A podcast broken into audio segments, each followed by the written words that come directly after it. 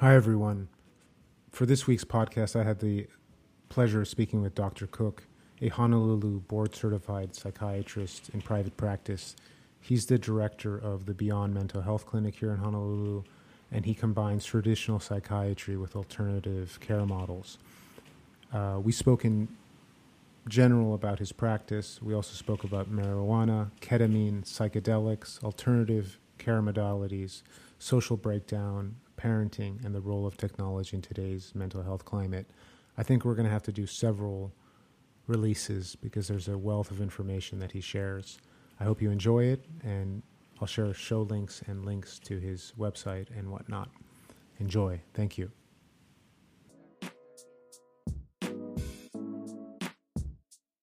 So why don't we um, just dive in, Dr. Cook? Before we start, how do you describe yourself and a quick bio on who you are? I would describe myself as a, a quirky psychiatrist, but that's a kind of a um, redundant thing, I guess, nowadays. But I'm an alternative psychiatrist. And where was your medical training from? I went to Northwestern University Feinberg School of Medicine, and that's where I went to undergrad too in Chicago. And you've had your practice in Hawaii for how many years? I've been in private practice for seven years, and I completed my residency here at UH in uh, 2013. And what made you stay in Hawaii? My ex is from here. I've got three kids, and um, just rooted. I'm rooted here. I've been here long enough to know everybody here, everybody in the mental health system, and and at the in and around the hospitals. So it was natural to open my practice after I worked at the state hospital for two years and got dabbled in forensics work and some um some work with the circuit court in terms of dealing with um the criminal side of psychiatry.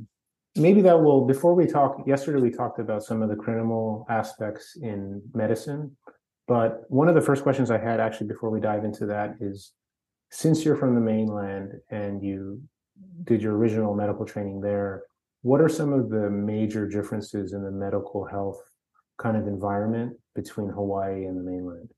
I'm just curious what you see there. Or if they're the same. Well, in the Midwest, Chicago's a pretty diverse place, but not as diverse as Honolulu. Here you see such a menagerie of um, cultural psychiatry you know because psychosis looks different in a filipino than it does in a white waspy you know white anglo person. And uh, depression looks different in a japanese older gentleman than it does in a you know a young um, portuguese hawaiian kind of person. It's just it's really interesting here the intersection of culture and mental illness and it's um i've always wanted to be kind of a renaissance doctor. That's why I went into psychiatry, so I wouldn't lose my, the flavor and taste of reading novels and studying humans, human behavior from a fuzzy perspective, liberal arts. And here in psychiatry, here in Hawaii, you've got you've got that to the max. And then what made you kind of open your own practice versus continuing the work in the kind of clinical uh, criminal settings, for instance? I found the state uh, bureaucracy the criminal system here where they send people to, to to the state hospital for evals to be uh, just a mess. And you, they had people who were obviously dangerous sociopaths intermixing with vulnerable schizophrenics. And I came up against the hospital for segregating them. They had um, somebody from OSHA and those kinds of people talking to me about, oh, you can't segregate and you can't because they're all considered patients. So we had this basic philosophical disagreement about free will and who's a patient and who's not and how do you become a patient? Do you become a patient just presumptively? And so i was having to basically manage uh, prisoners and extremely vulnerable people simultaneously on the same ward. And i, I found it unethical and uh, and it was um, I think I think it stems largely from a unexamined philosophy which the state system has where they they can't um, easily decide when someone is a bad actor and when someone is sick. And then, what are some of those um, unquestioned philosophy that made you?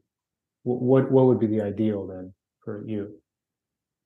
Well, people are smarter than we give them credit for, and people play the system all the time and say they have symptoms and try to get ex exculpatory, you know, interpretations made uh, on their crime.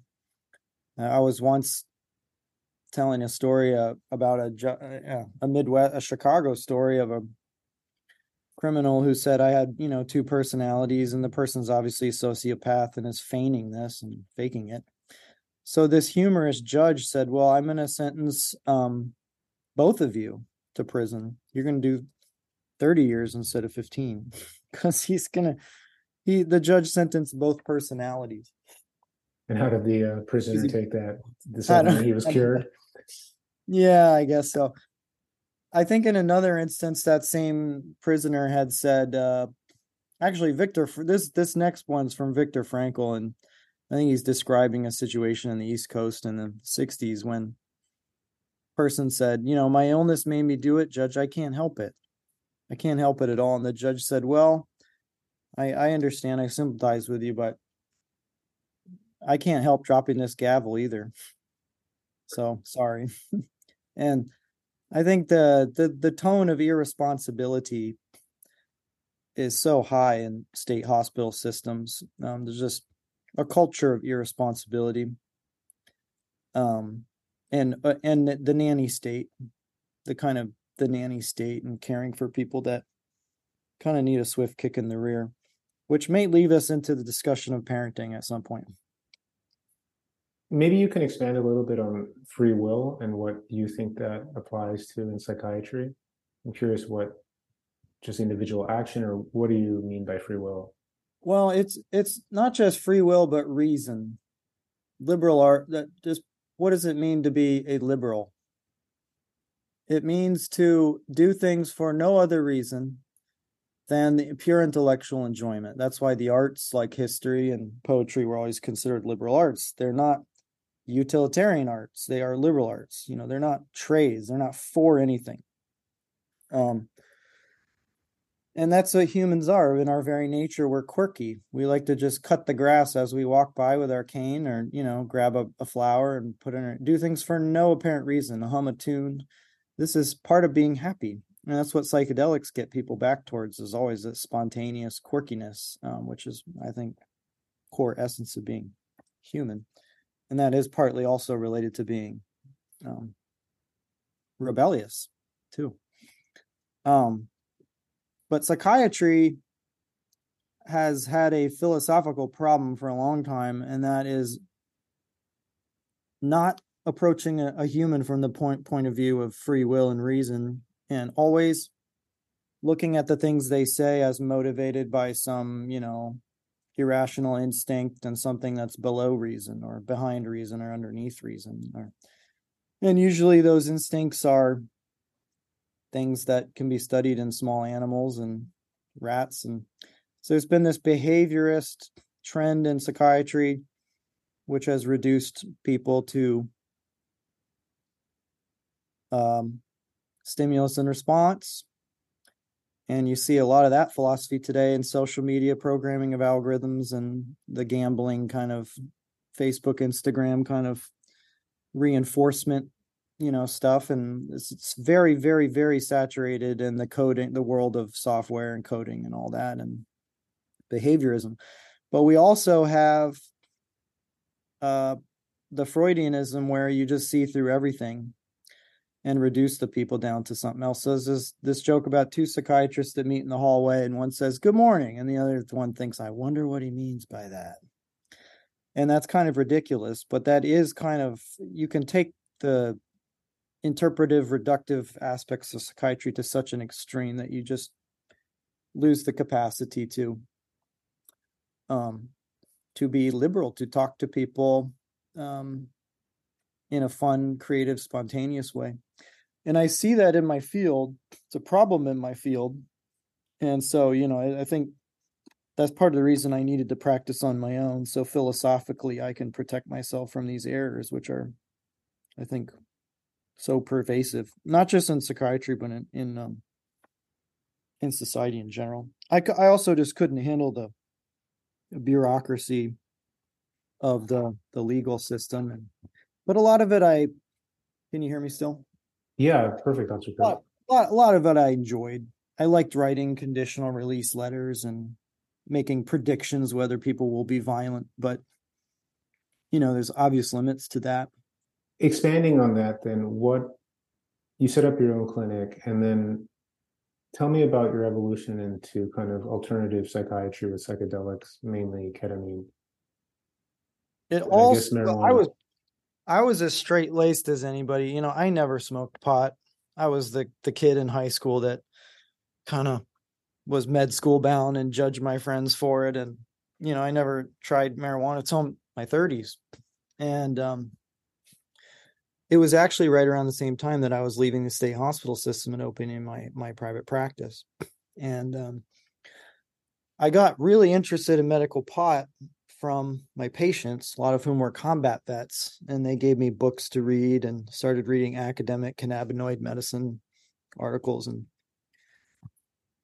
was as of that time not into psychedelics at all.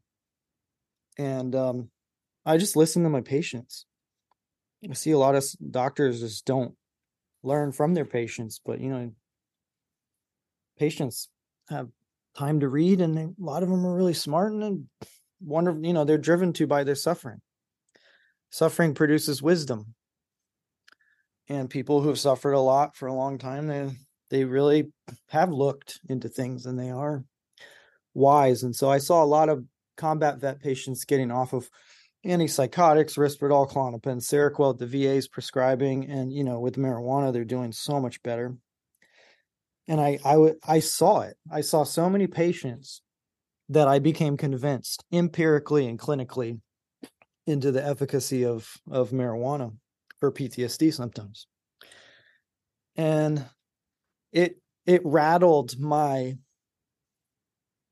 my philosophy of you know being uh, skeptical of of mind altering substances possibly being you know useful in healing and having an intoxicated mind state as being part of healing and i also became more sensitively aware over time of the fact that ordinary medications that we don't consider intoxicating like say lyrica or even ssris do induce an altered uh, mind state. I started to really listen, not just the way my training told me to, but you know, really ask questions and people like when you started this SSRI, did you ever feel like as if things were a little silly or not quite real or you know in terms of your seriousness in your attitude towards uh, stressful situations, what did the SSRI do for you? And I started to hear all kinds of subtle differences. And so it opened my eyes that even pharmaceuticals can be more psychoactive in terms of um, not just these flat two dimensional symptom categories that we talk about, like mood or ruminations or guilt, or, you know, this kind of flat behavioristic way of looking at patients. I if you look at it in more of a phenomenological way, a more subjectively sensitive way, you realize a lot of these pharmaceuticals we're giving are are very psychoactive, but not necessarily in a way that's healing. You know, I realize SSRIs have a lot of numbing effects. Um, and uh, I didn't see that with cannabis. I just uh, I saw only um, only only benefits. Um, there are problems with cannabis, and there's problems with any any new psychedelic, but um, I, I found that the problems with with cannabis are are really insignificant com- compared to pharmaceuticals. So my what practice are... trended towards getting people off of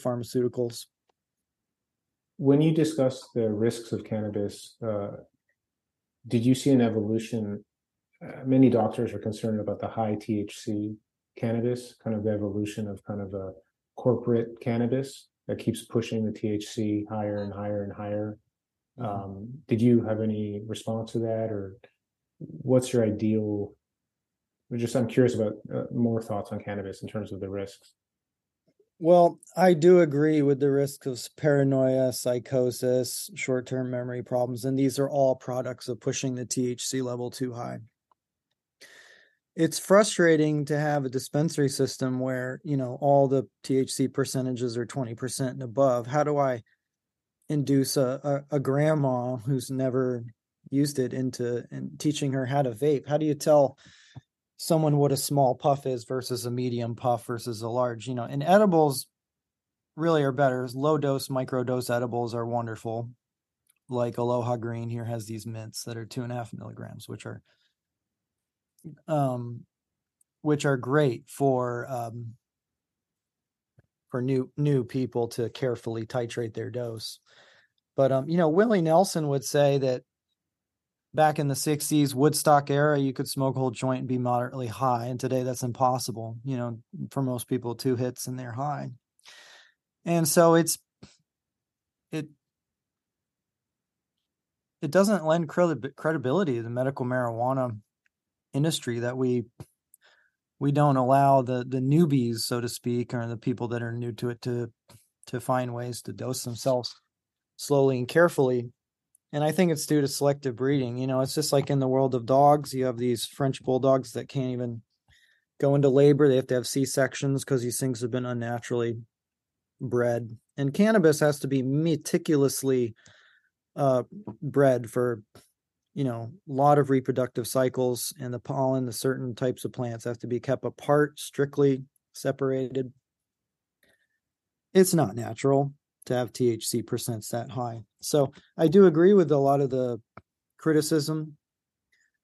And there will be, as mar- marijuana gets more popularized, there are going to be a slight uptick in some of the adverse effects.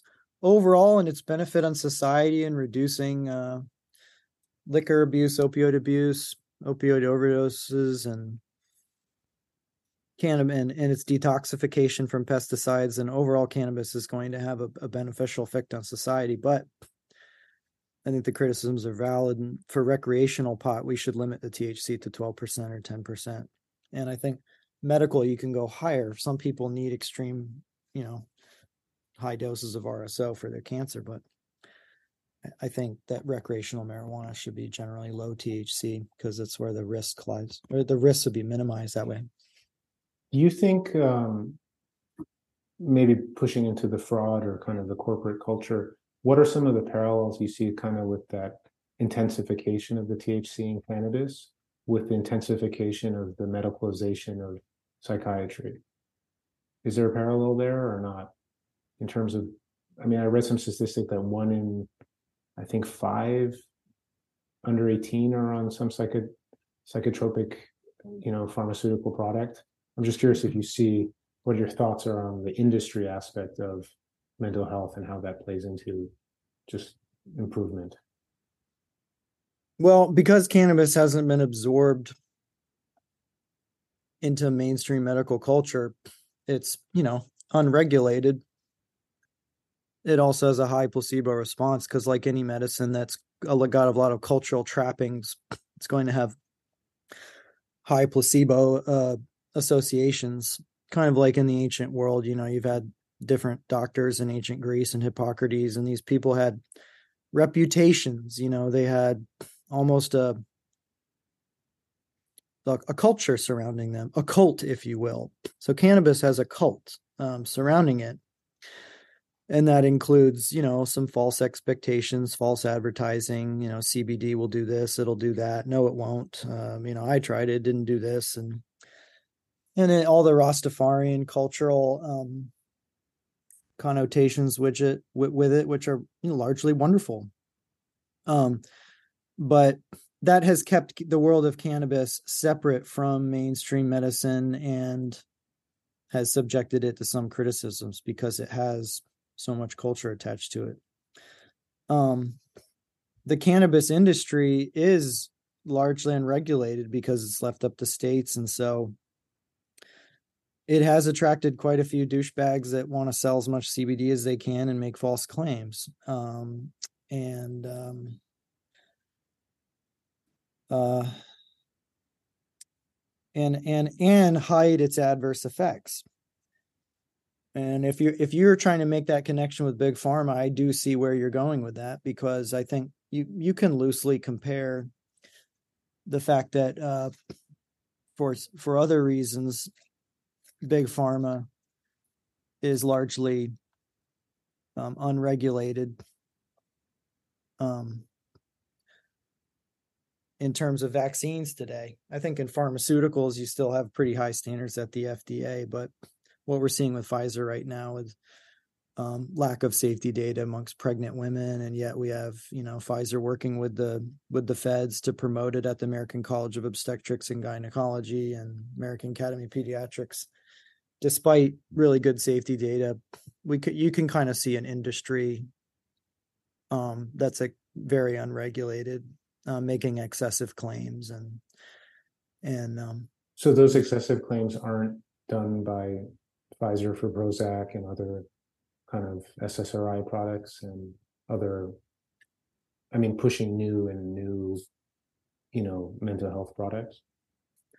I think what we've seen with big pharma and antidepressants is that the y axis is always manipulated. You know, they'll say, oh, 10 point reduction in HAM-D or PHQ score, or this or that, you know, or whatever uh, psychometric test there is for a mood symptom or a PTSD symptom. And then they they take that number and then say, oh, effective.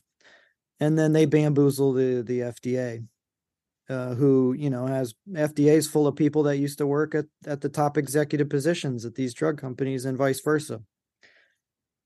Um, they'll leave the FDA and go work. So so you know when they're talking when the FDA is talking to big pharma, they are talking to the their colleagues who used to work at the FDA. These they have their numbers on speed dial.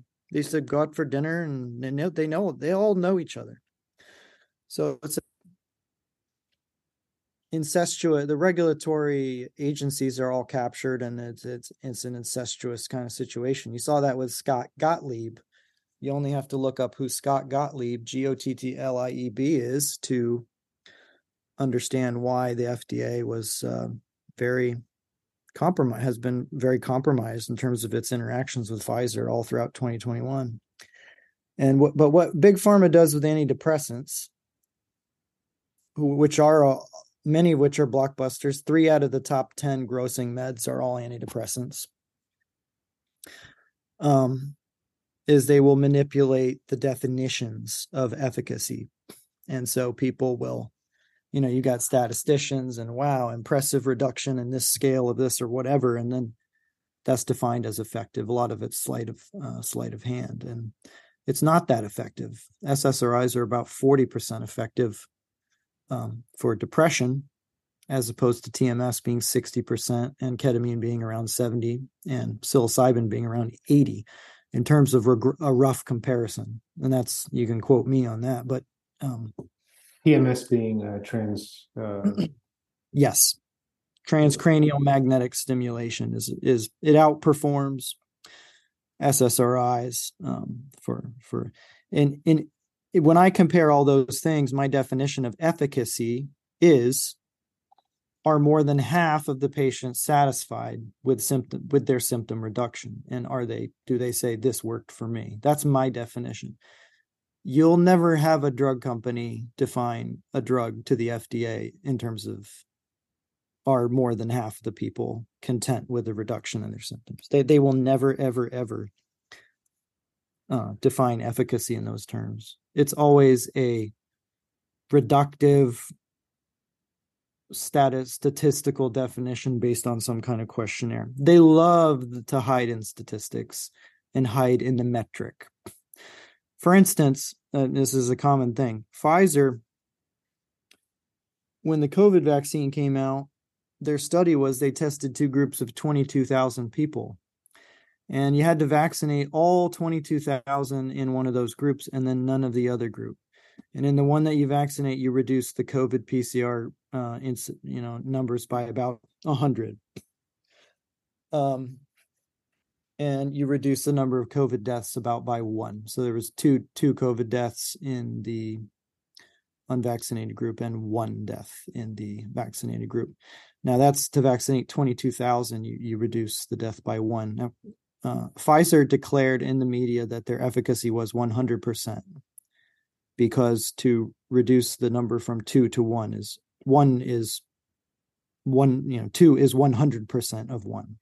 So that's all the public knew was uh, 100% effective. And so that's presenting relative risk as if it is absolute risk. So that's an old sleight of hand. If if you you got to be really gullible to believe that they don't know what they're doing and they don't know, you know, that they're presenting. Um, so are they presenting? Anyway, I mean, focusing on the psychotropic drugs, are they presenting the SSRIs more effective than TMS, for instance, or they never compare the two? They'll just compare Prozac to another SSRI, correct?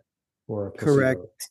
TMS is threatening to big pharma. They've never been in the in the the business of TMS, and they're they're not. I don't think they're ever going to try to be. It's always. Excuse me, going to be an alternative. Um, when they compare new antidepressants, they will not necessarily compare them to old antidepressants because um, they'll, they'll do as good as sometimes, but generally they will use psychometric questionnaires and then they'll exaggerate the y-axis in terms of the the um, the amount of symptom reduction that's you know that's obtained. So moving into ketamine, um, since that's a Schedule Two drug and it's generic, mm-hmm. I know Johnson and Johnson has the E ketamine. Um, how are they responding to the effectiveness that you're seeing in depression and rapid onset you know suicidal depression treatment and things like that are you seeing favor or how are you interacting with the traditional pharma companies and things well two drug reps approached my office a few years ago with when when um, spravato was coming out which is basically just johnson johnson's attempt to uh, patent one of the enantiomers of ketamine. It's got a left-handed and a right-handed, much in the way that amphetamines do. You know, dexedrine is the right-handed one, and Adderall is a mixed left and right. So they tried to pull that sleight of hand of assuming that the left-sided um, one is more effective. It was based on some spurious reports and uh, they market it as a purified patented thing when you're getting the same thing from any any generic um, ketamine provided through by a doctor like myself at a ketamine clinic uh, they did an additional sleight of hand by researching depressed individuals with suicidal ideation. And then when they couldn't prove that it reduced suicidal ideation it did improve mood because ketamine tends to improve mood, but because it's it's a nasal spray, it's a micro dose, it's not a real dose.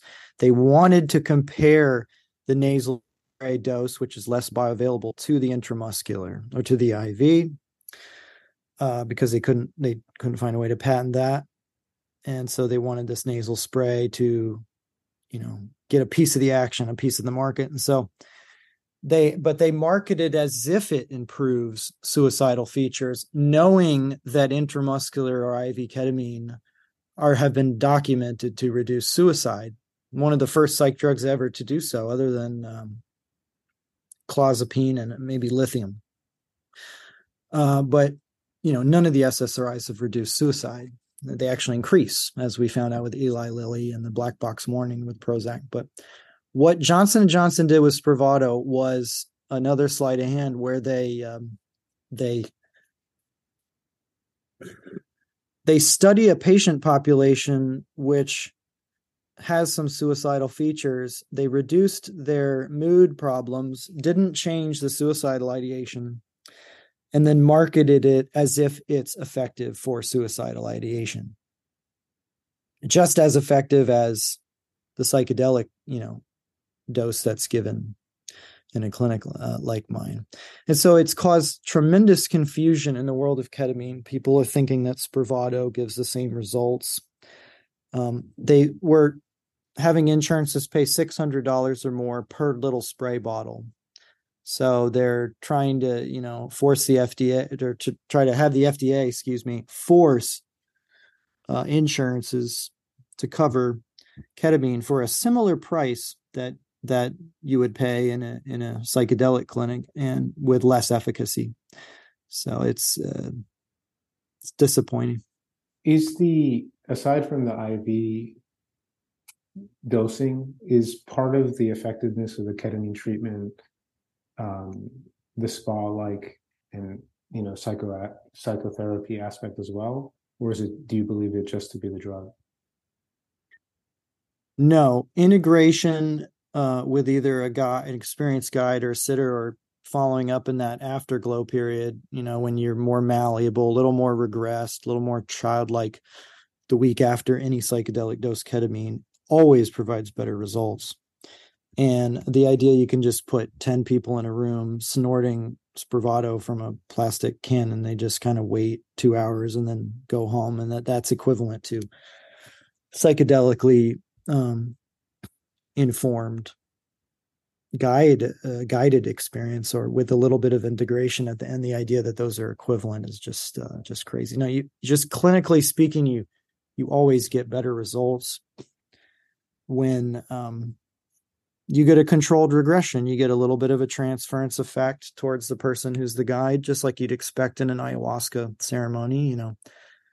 Um, you you be you go back into your, your child and the, the, person is there to protect you and and hold you in space and and um, provide you a holding space where you can recode your childhood and, and reparent yourself. That's that's the whole point. So the relational aspect of it is is very very important. Is that your belief on how the ketamine um, is functioning on the depression aspect? That's the regression or is there something else? I think it's i think it you can look at it in so many ways from a fuzzy liberal arts perspective. You could say that it's a controlled regression. You can say that there's a third person effect where you see yourself you almost see your parents as children. You almost see your family system as if you are an ancestor of your own family and you you kind of step outside time step outside yourself and it, there can be kind of a, a flood of self-compassion and self-love with that. You see that with a lot of psychedelics but the third person effect is i believe strongest with with ketamine. That's why it's so effective for um, certain types of depression what um, are your thoughts on the telehealth ketamine clinics have you heard of these how is the ketamine administered in in those clinics well, now that the because of the COVID regulations, they expanded cross state telehealth rules.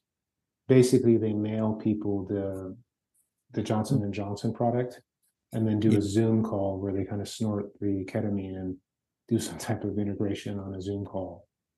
I think if it's an online business and you don't have much um, rapport or transference or feelings towards the the person on the other end, I don't think it's um, that useful. I think if it's done with a talk therapist who you know and who knows you and who um, you know they know you, so there's some of that bond, that mirroring, that contagious kind of um, you know mental health is contagious just like hysteria is contagious you know so that's what we get from a relationship of healing you get a contagious modeling effect like you would from a friend or sibling. And uh, I don't, I think psychedelics can amplify that. But I think if you don't know the person that very well on the other end, and it's just a, you know, it's not, not that useful. I am realistic, however, that micro doses of ketamine are are pretty useful for people who ruminate and brood and have trouble letting go of things. And um, if they form a bond with a person through an online business, I I think it's great. You know, I think it does overall increase access, but um, the quality goes down. So maybe the incident, the quality is way harder to control. I do know. Um, for instance, I, I have a patient in my practice who I obviously will, will not give any identifiers for, but who would make an an awful uh, an awful therapist. uh, but who wants to be a therapist and you know, I can't tell this guy that, but um you know, let's say a therapist, a patient of mine like that wants to be a therapist and who tells me that they're going to be hired by one of these online businesses. Um, and I ask, what's the hiring process? And, and they tell me, and he tells me, well, it's just, you know, they just want to see that I did this training or that and went to, they did a quick five minute talk interview and then they hire me. So these are businesses which are uh, basically not engaging in very much quality control at all. Yeah, my fear with the ketamine is that there's a gold rush behind the psychedelics, and you have the same aspect that you would have with pharma or the cannabis industry being kind of corporatized, and then that has obviously the pros and cons, like you said, expanded access, but then quality control issues. Yes, sir, absolutely. Yeah, it's it's exactly that. Um, I think I worry about the psilocybin um, I think it's good what's done in Oregon. I'm part of the Clarity Project, a lobbying, you know, activist group here in Hawaii, and I think the laws as they changed in Oregon for access are great. The pitfall that I worry about is that when you have a lot of unlicensed people serving as guides, which is what's going to happen in Oregon, um, the um, fear of losing your license is no longer a um, a stoppage towards uh, boundary crossing and people having sex with their with their patients.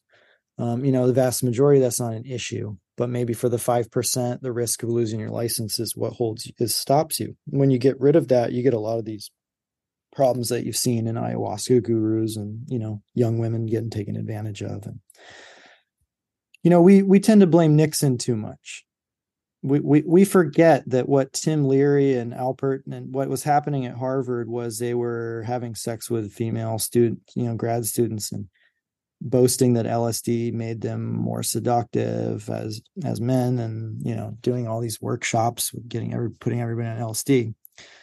And um, I don't think it was necessarily all just an anti-drug attitude that was reactionary to Timothy Leary. I, I think it was um, I think I think they were partly reacting to um, the uh, sexual boundaries violations that which were you know would influence the Department of Psychology at Harvard. And and so I think we need to own that. And I think we need to prevent that from happening again. And so we need to have a high degree of uh, of professionalism as you know this industry kind of goes off to the races. And it's, it's going to be like horses just un, un, unbridled just going going going I, think we do need people who have you know an unfettered optimism but we it needs it really does need and michael pollan has been very right about we need to do we need to counterbalance that with being as buttoned up as we can and and and um and careful. There will be harms with any with any any paradigm shift if there's a new class of pharmaceutical there's going to be a shift in the types of harms. Um, and there's going to be tremendous benefit too. But um, these these modalities of healing are so important that we need to um, not everybody would agree with me. You know maybe rick doblin would disagree with me and he'd be more of the libertarian model, I guess. Libertarian optimist, yeah. But I'm I'm I I do think we need to uh, to be careful. I would rather these substances be recreational if I knew that they would, you know, never be incorporated into the medical mainstream. But what I've seen in psychiatry in the past 10 years is psychiatry um, is it, it is allowing them and it is struggling with how to mainstream psychiatry is as it's been uh, dominated by big pharma for 25 years. You know academic psychiatrists are accepting uh, cannabis and and they are accepting psilocybin if stubbornly Uh, but they are and they will. And I think uh, eventually we will get back to psychiatry where it was when drug assisted therapy was a thing in the 50s. Um, but we, are kind of having to walk walk back rather than walk forward in order to. um, I don't think history moves in a progressive dire- direction necessarily at all. It devolves, and then people need to rewind and go back. That's what revolutions are all about. So, I think we're seeing that now, and you know, you're going to have the diehards and the Tories and whatnot, and that's that's really the big pharma people at this point. How do you manage your clinic then to maintain that professionalism? or at least aim to do that with your patients or other colleagues or i mean i'm just curious how you protect not yourself but also your patients from kind of i have i screen any talk therapists that are going to work with ketamine um, in a higher dose setting in my office or work with my patients who have just come out of my office and then see their therapist um, i want to know who they are you know um, my assistant who sits in and guides patients um, is someone I have profound trust in and, and have you know gotten to know her over the years and and she's very professional. Um, I think just as a profession, psychiatry needs to be a bit buttoned up, a bit on the conservative side because we're dealing with emotions and traumas and people are messes. They're impulsive and they can't control themselves and patients fall in love with their doctor and doctors hear all kinds of things about their patients a lot of um, intimate things and we need to counterbalance that with as much professionalism as we can um i just, just i keep it's funny that you keep mentioning that professionalism but at the same time they're so willing to almost overprescribe for ordinary life events sometimes, right? The general assumption. I mean, if you look at the number of people on, I don't know if people are just getting mentally worse or they're just taking more substances. It's hard to know. Maybe it's both. I think people are taking more um, substances now, but you know, we've seen alcohol and opioids go down a little bit uh, lately. Um, but yeah, people are people are moving generally away from taking a, a, an antidepressant every day and they're kind of pursuing a different treatment model a sporadic treatment model where you you but yeah as a as a society i think stressors are are are, are way up and uh, people are more lonely and stressed out than ever um, largely due to the uh, political climate and big tech and the excessive in, incursion on, on our lives from from technology. Do you have any thoughts on? I'm just curious about homelessness and psychosis and what is driving that. I mean, there's mention of you know designer spice or synthetic cannabinoids or the meth. I'm just curious what you think as a psychiatrist, aside from you know some well, spice. Synthetic cannabinoids are are a product of big pharma. They were in, invented by big pharma chemists in the early 2000s as an attempt to make money off what was viewed as a potentially lucrative cannabis industry. Spice, as we know it, like synthetic THC, was, and it can cause psychosis. Yeah, it, it was invented by I don't know which drug company. You'd have to look that up, your, your listeners. But it was an it's it's a it's an invention of of big pharma, just as heroin was. Heroin was made by IG Farben and, and Bayer. Um, and so we have, you know, and it probably has its proper use, but um, there was an attempt to make a blockbuster weight loss drug in 2000s when I was in med school called dronabinol, and it got pulled because it made people suicidal. Another synthetic cannabinoid that could make people unstable um, and I think big pharma's kind of stepped away from the cannabis development world because they've had some failures and but they always keep someone in the back. All the cannabinoid research conferences always be a representative from big pharma in the back, just sitting quietly with a laptop taking notes. So they they they follow everything, thinking that if they throw a billion dollars, they can beat someone else to the punch.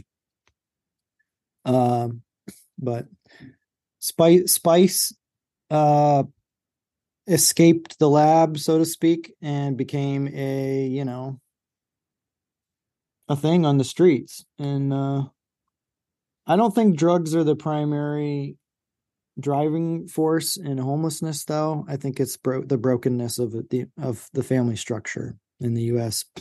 Credible high rates of divorce and single parents and um, broken families, estrangement, unreconcilable estrangement differences and um, I think that's what drives homelessness.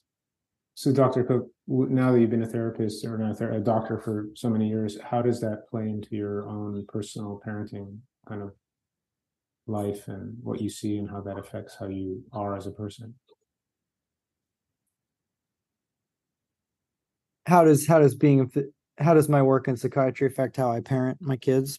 Well, now that you're seeing one of the causes of maybe the mental health issue being divorce or trauma, intergenerational child trauma, or societal technology, and you know all these issues you mentioned. I'm just curious how you live your life differently, or reaction to that, or how you apply to that. I think one of the main things we've seen since 2006 when Tinder came out is we've seen sexual chaos amongst the millennial generation. We've had a generation of people that don't know how to handle jealousy feelings um, and the self esteem problems that come from that, um, from a more sexually libertine kind of hookup culture. Um, and uh, so I think it's incumbent on anybody parenting today to view the iPhone like plutonium um, it's quite possibly one of the most powerful things on earth. It's incredibly useful, but it can radiate you, it can hurt you, um, and it needs to be regulated. We we need to regulate technologies to the extent that they wield power over us and allow one human to wield an oligarchic like power over another human and um you see that sexually with a lot of emasculated men addicted to porn and just kind of simping on beautiful women who have an OnlyFans account. Now, these men are lacking uh, the development that their grandfathers got in the 50s and 60s of, you know, trying to seduce a real woman. And the impact of that on their development as young men is is unfathomable. I, I do agree with some of the social critics like Jordan Peterson who um, have stated that there will be an uptick in depression and violence in, in men because of the uh, the effects of sexual over over availability on on young people. There's a wonderful article. I don't remember where it was written, which periodical, but I think it's a fairly moderate periodical. It says that men did greater things when it was harder to see boobs, and um, I I, I agree with it. I, I, if it puts me as a if it people categorize me as a prude or as a whatever, I, I that's fine. But I I think that tech and the ready, ready availability of porn has created a generation of young people that have trouble falling in love and are quite bitter. Um, so with our children, we need to um, be aware of that. I'm not a luddite. I'm not totally anti-tech, but we need to realize that uh, the tech unleashes all kinds of things that um, we can't regulate it ourselves. We need to regulate the tech. And, you know, I, I see technology leading us into irrational actions. Like, for instance, let's just get away from the iPhone and look at hand sanitizer. Anybody who goes up to a hand sanitizer machine during COVID and no sanitizer comes out, bathroom and wash their hands?